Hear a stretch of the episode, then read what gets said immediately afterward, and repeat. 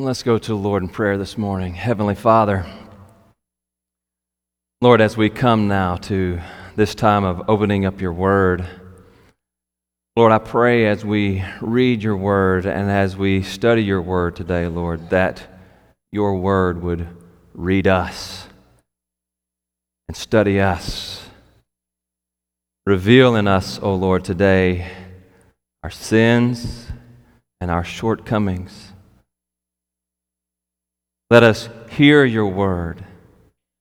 Let your word come into our hearts and transform us so that we leave this place, Lord, not as we came, but in a renewed relationship with you, in a determination to carry out your word and live in such a way that may glorify your name, Lord. And this I pray in Christ's name. Amen. If you have your Bibles with you this morning, turn with me to Philippians chapter 4. Philippians chapter 4. We'll be looking at verses 8 and 9 this morning as we continue our study in Philippians, discovering joy, discovering joy, trying to discover how to have that lasting and eternal joy that Paul talks about here. As you find that place, would you, if you would, stand with me in reverence to the reading of God's holy word.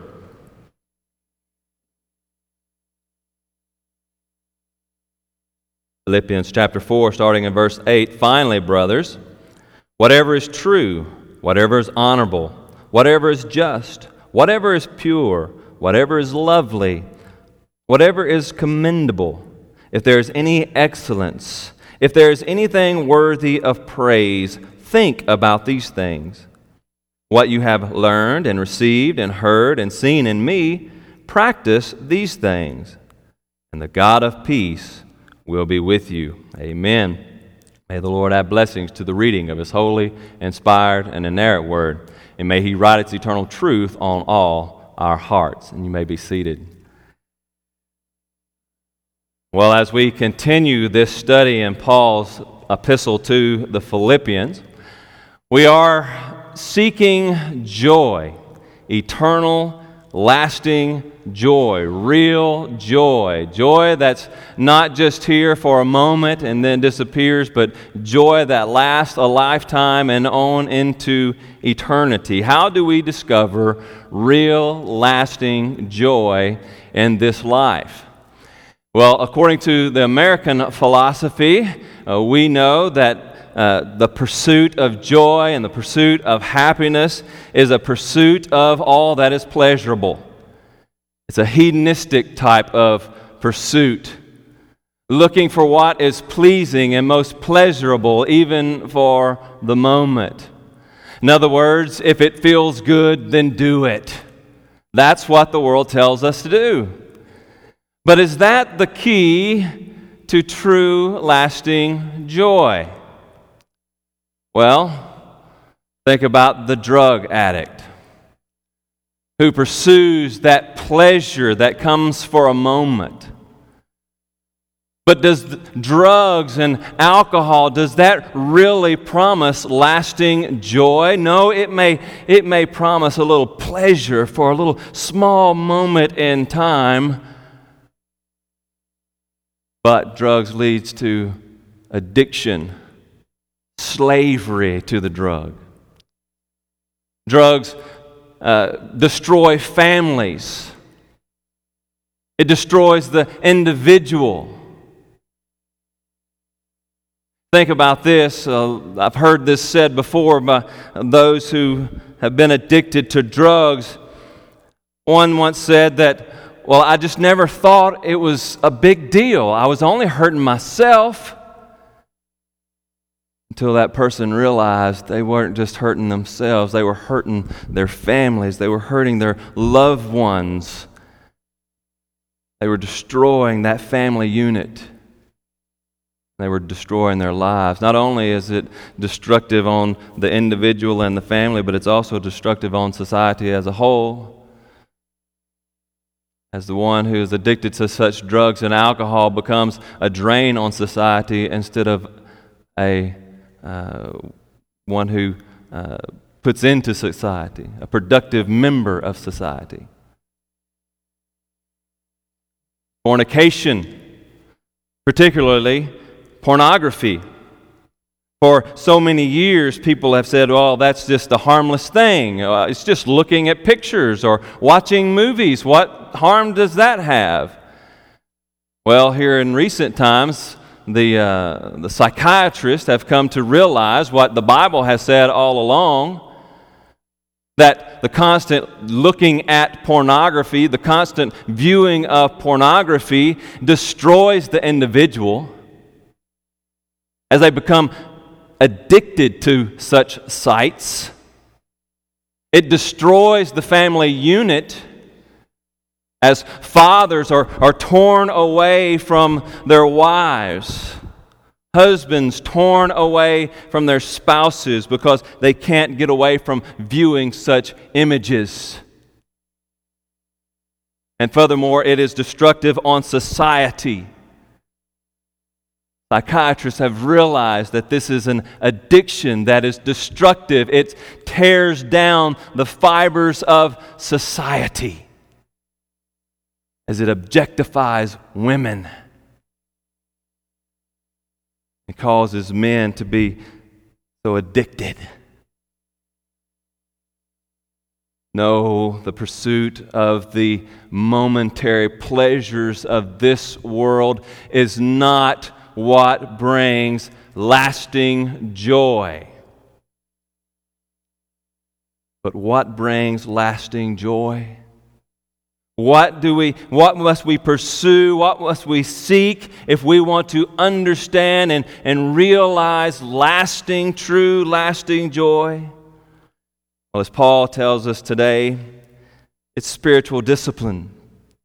The spiritual disciplines of life the spiritually disciplined life is a life of joy, as it is a life lived in the presence of the God of peace. Let me say that again.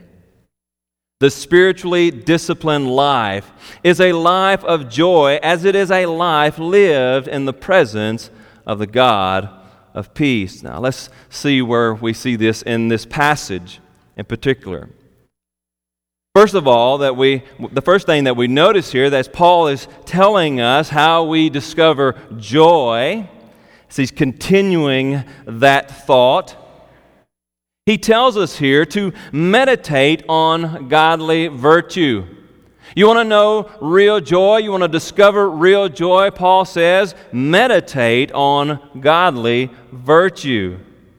You remember that he says up there in verse 4 of chapter 4 Rejoice in the Lord always. Again, I say, rejoice. Let your reasonableness or gentleness be known to everyone.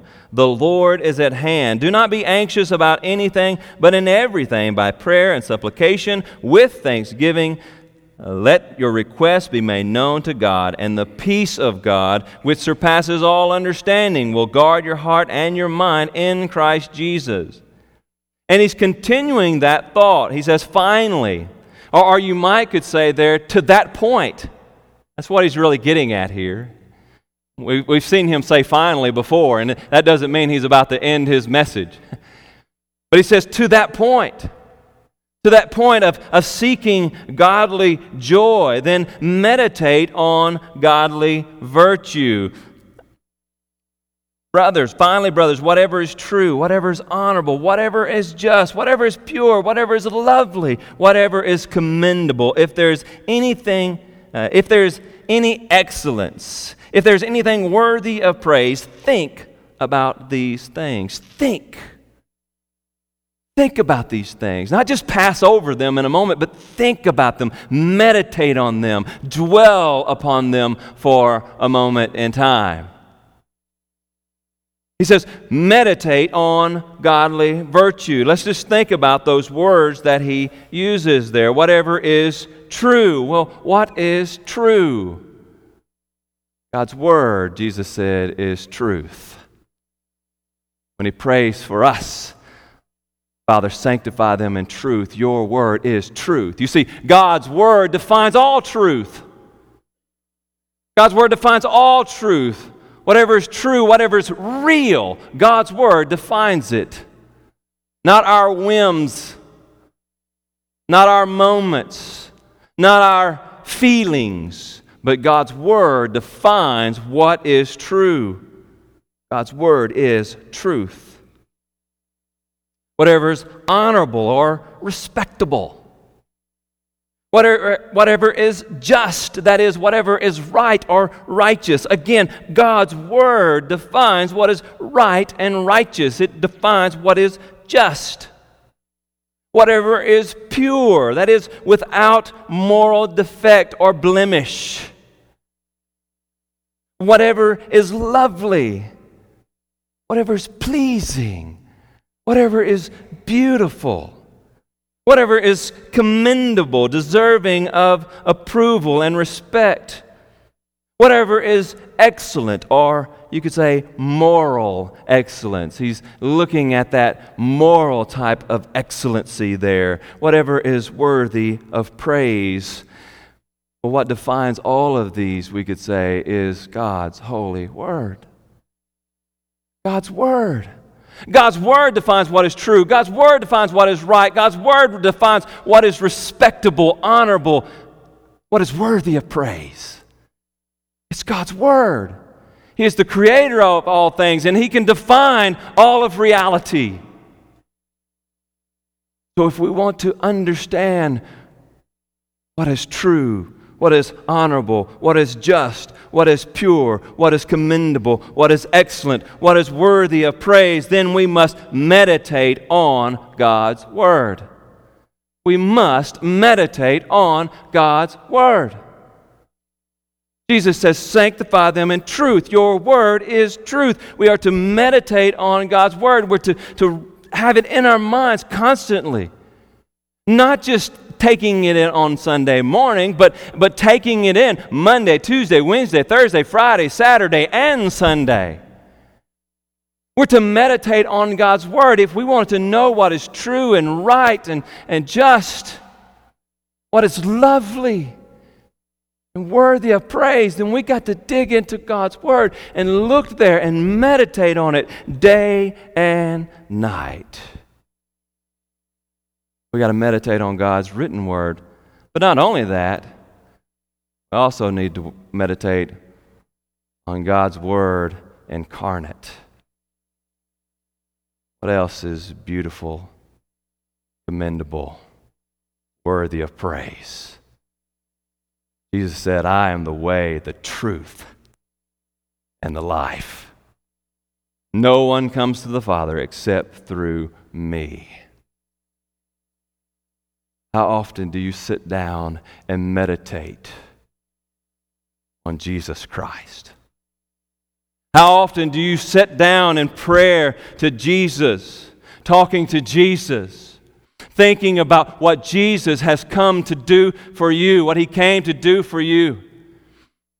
How often have you meditated on the fact that Jesus Christ came and took your place on that cross? How often have you meditated on, on the great love that He must have for you to take your place in such a place as that? How often do you meditate on Christ?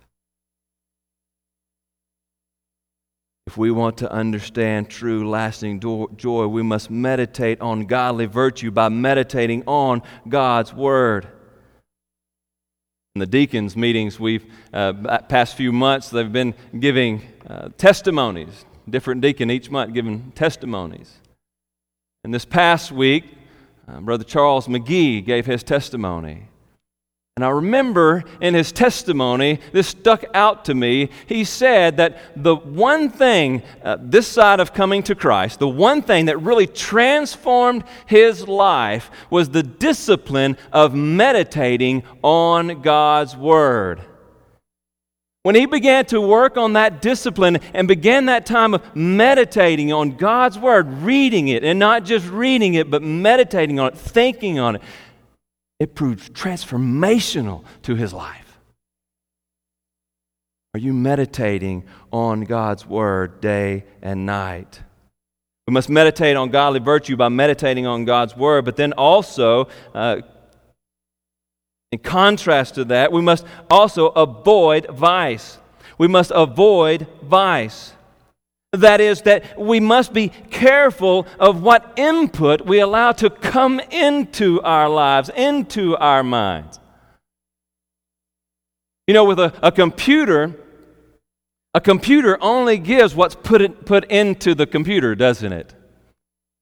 If good things are put into the computer, then good things come out of the p- computer. But if garbage goes into the computer, guess what comes out of the computer? Garbage comes out of the computer. And the same thing goes with our minds.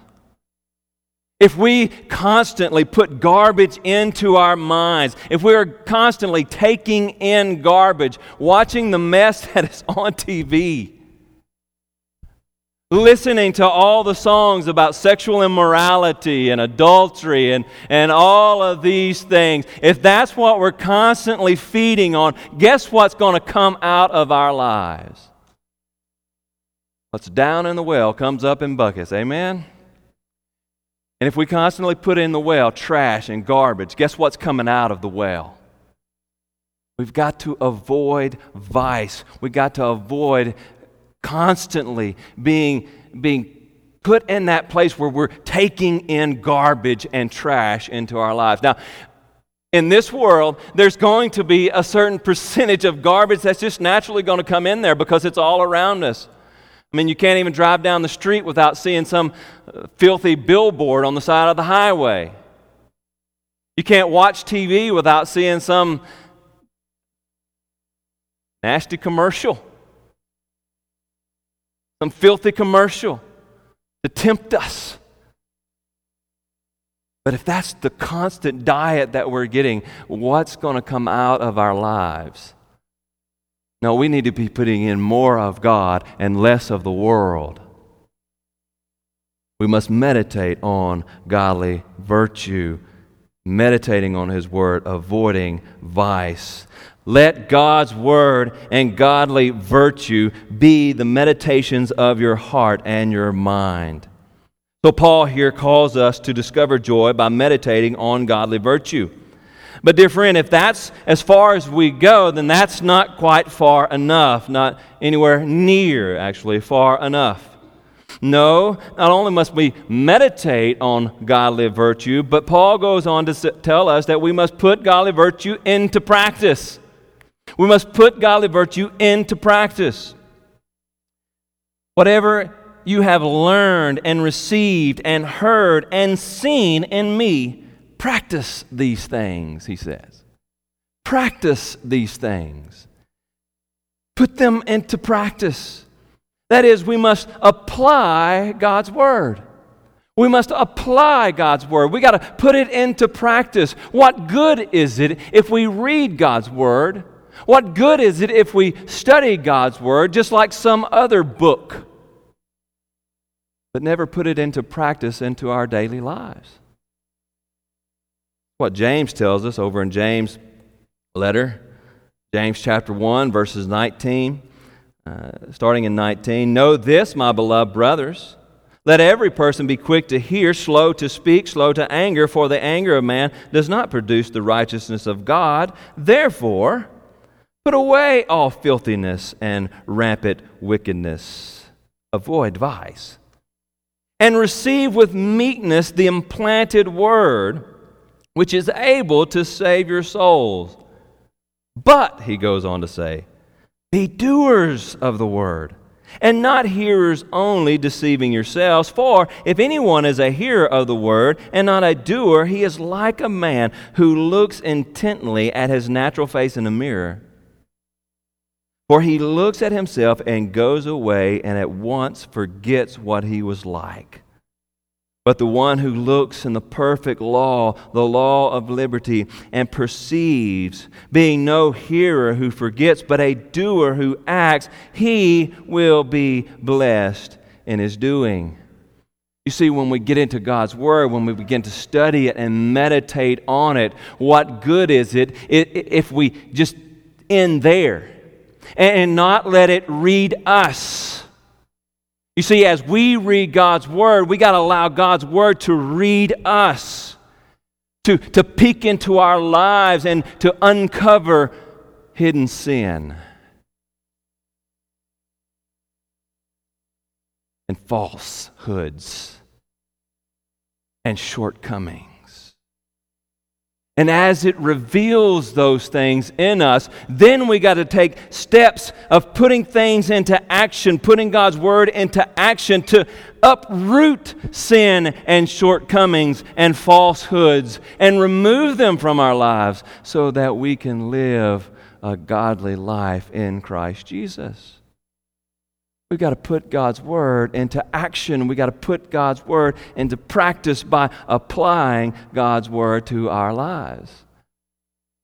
As we think about the, uh, the football season, it, it's coming up and everybody's getting geared up for it. I think ULM had their first scrimmage game last night, so let's just take, think about football for a moment.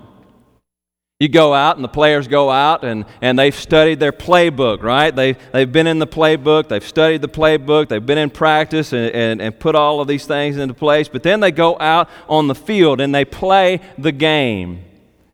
And we all know that the, the games are recorded, right? The coach is up there, the one coach is up there, he's filming the whole thing, and they're recording the whole thing so that on come Saturday morning, everybody can gather into the field house and watch the game film. And what's the purpose of the game film? The game film is there to reveal shortcomings, to reveal errors that the players make. And so they come in on Saturday morning, and if all they do is just watch the game like anybody else on a, a, Friday night, then what good is it? They're just wasting a couple of hours in their Saturday. But what do they do? They come in and they study it. They study it. They, they got their playbook. They know how the plays are supposed to be ran, and they, they study it and, and they see, here, I messed up here. Instead of going this play, I should have went that way. And they study it. And still, if that's all they do, what good is that? But they recognize the errors, they recognize the shortcomings, and then they take to the practice field and they put into practice the playbook correcting their errors, right? Right? And you see, that's what we got to do with God's Word. We, his playbook is right before us. This is how we ought to live. We study that. And then we let that Word read us and study us and study our lives and reveal our errors, reveal our sins, our shortcomings. And then we go back out and we hit the field again. And we put God's word into practice. We apply it to our lives so that we can remove our sins and our shortcomings. Not only must we meditate on godly virtue, but we must put godly virtue into practice by applying God's word to our lives. But not only must we apply God's word, but we also must model godly virtue. We also must model godly virtue. He says, What you have seen in me, right? Learned, received, heard, and seen in me. Now we know, as we've been going through Philippians, this has been an important subject for Paul about finding role models, people to look up to and to model in your own lives. He has already said, if you back up there a bit, uh,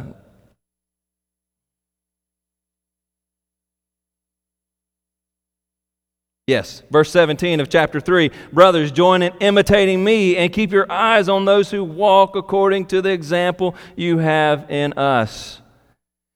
We're to look for godly role models and we're to follow their example. We're to model godly virtue. We're to model godly virtue. That's why it's so important for us to surround ourselves with, with godly influences with the people of God. That's why it's so important that if, if you're here and you're not invo- involved in a life group, you should get involved in a life group. If all you're doing is coming here and sitting and soaking on Sunday morning, You're not getting the full benefit of the people of God. You need to join a life group, get involved in a life group, surround yourself with godly people who can lift you up and encourage you in your Christian walk. We're called to encourage one another, to live with one another, to lift one another up and stir one another up in godliness and good works, right? We're to live in community together not only coming to worship service, but living life together. If you're not involved in a life group, get involved in a life group. We've got plenty of places to plug in. Get involved in a life group and, and see what, how God can change you and transform you by putting you in the presence of other godly people striving for godliness. So do not stop short of putting God's godly virtue into practice. Don't just stop with the meditating on God's word, but put God's word into practice, living it out. And Paul goes on to tell us that if we meditate on godly virtue and we put godly virtue then into practice, then what happens? Then we will walk with the God of peace. We will walk with the God of peace. We will reap the rewards and the benefits, the blessings from our pursuit of godliness. Notice what he says there. He says, Think on these things, practice these things, and then he closes, and the God of peace, what? Will be with you. The God of peace will be with you. He will be there with you. He will be walking with you. Remember the context. Paul is in persecution, under persecution, there in a Roman prison. The Philippian church to whom he is writing, they're under persecution not the greatest of times. Yet, Paul says, no matter what the situation, no matter what the circumstance, if you meditate on godly virtues, if you meditate on God's word, if you put God's word and godly virtues into practice, then this promise is to you, the God of peace, no matter the situation, no matter the circumstance, he will be with you. You see, how we act, our moral life affects our relationship with God. It absolutely it affects our relationship with God. Whether you're a believer or an unbeliever, sin in your life affects your relationship with God. That's because God God must punish vice. God must punish sin. Now, for the unbeliever, the way that works out is in the final judgment. A judgment day is coming where God will pour out, began, only began to pour out his eternal wrath against all sin. When that day comes, dear friend, you may pursue the pleasures of this life, but all pleasures will be over. When you will be removed from the presence of the God of all goodness. But God has provided a way to overcome eternal punishment through his Son, Jesus Christ. See, that's how much he loves us. We deserve eternal judgment, but God sent His Son to die on the cross for us so that we might have eternal forgiveness. And so, friend, here, if you're here today and you don't know the forgiveness of God, you've never turned your life over to Jesus, then receive Him today. Turn to Him today. Don't don't wait until the day of judgment comes because that day is too late. God, who is a righteous, just God, must punish sin. So, in the end, all sinners, all those who remain in a rebellious state against God, will be punished for all of eternity. But it's also, God still must punish sin even in believers even in his children. This is not judgment as in the final judgment, but this is in the form of discipline. God must discipline his children. Hebrew 12, uh, 6 For the Lord disciplines the, the ones he loves and chastises every son whom he receives. Every father in the house understands this that when a child disobeys, it affects the relationship, doesn't it? Because the father has to turn away from being the loving, caring father to being the disciplinarian. Oh, he's still loving and caring, but now he's the disciplinarian and he's got to take action and discipline. You see, the, the relationship is affected by the sin of the child. And the same is true with our Father. When we allow sin to pervade our lives, then God has to, to come to us in a relationship of the, the disciplinarian and, and punish us to bring us back to that close walk with Him. It's for our good, but still, it's punishment all the same. God must punish sin, He must punish vice. So, Let's walk in godly virtue so that we might then receive the reward.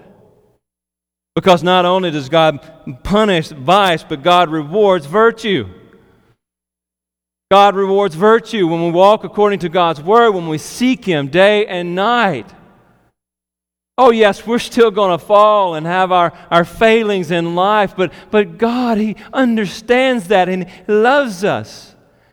And we, when we fall and when we fail, he, he picks us up and, and puts us back on track. But when our pursuit is for God and for His, His godliness, for His virtue, then He promises us blessing. And that's the blessing that Paul gets here. What's the, the blessing? What's the reward of virtue? It is the presence of God.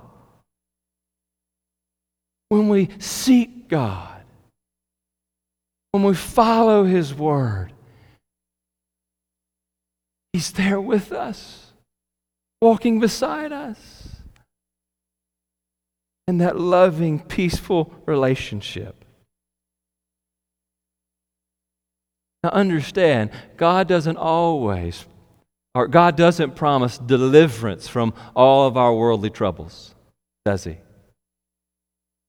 No, we know that's that's not true. We, we know that He does not promise us deliverance, not here and now in this life from all of life's worries and troubles.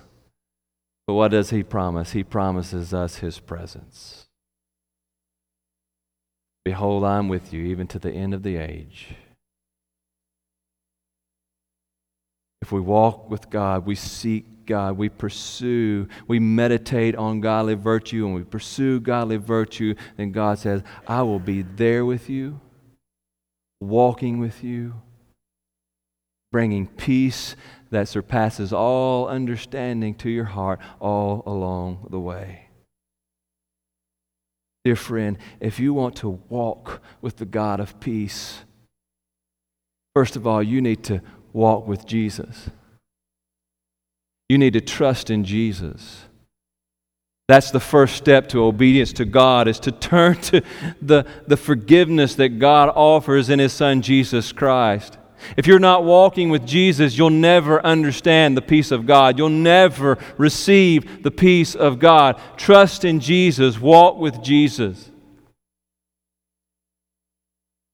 And as you begin to walk with Jesus, then you must meditate on godly virtue by allowing God's Word to come into your mind, meditating on His Word day and night. And then as you meditate on His Word day and night, then you must let that Word take effect in your life, putting godly virtue into practice. Dear friend, walk with the God of peace living the spiritually disciplined life.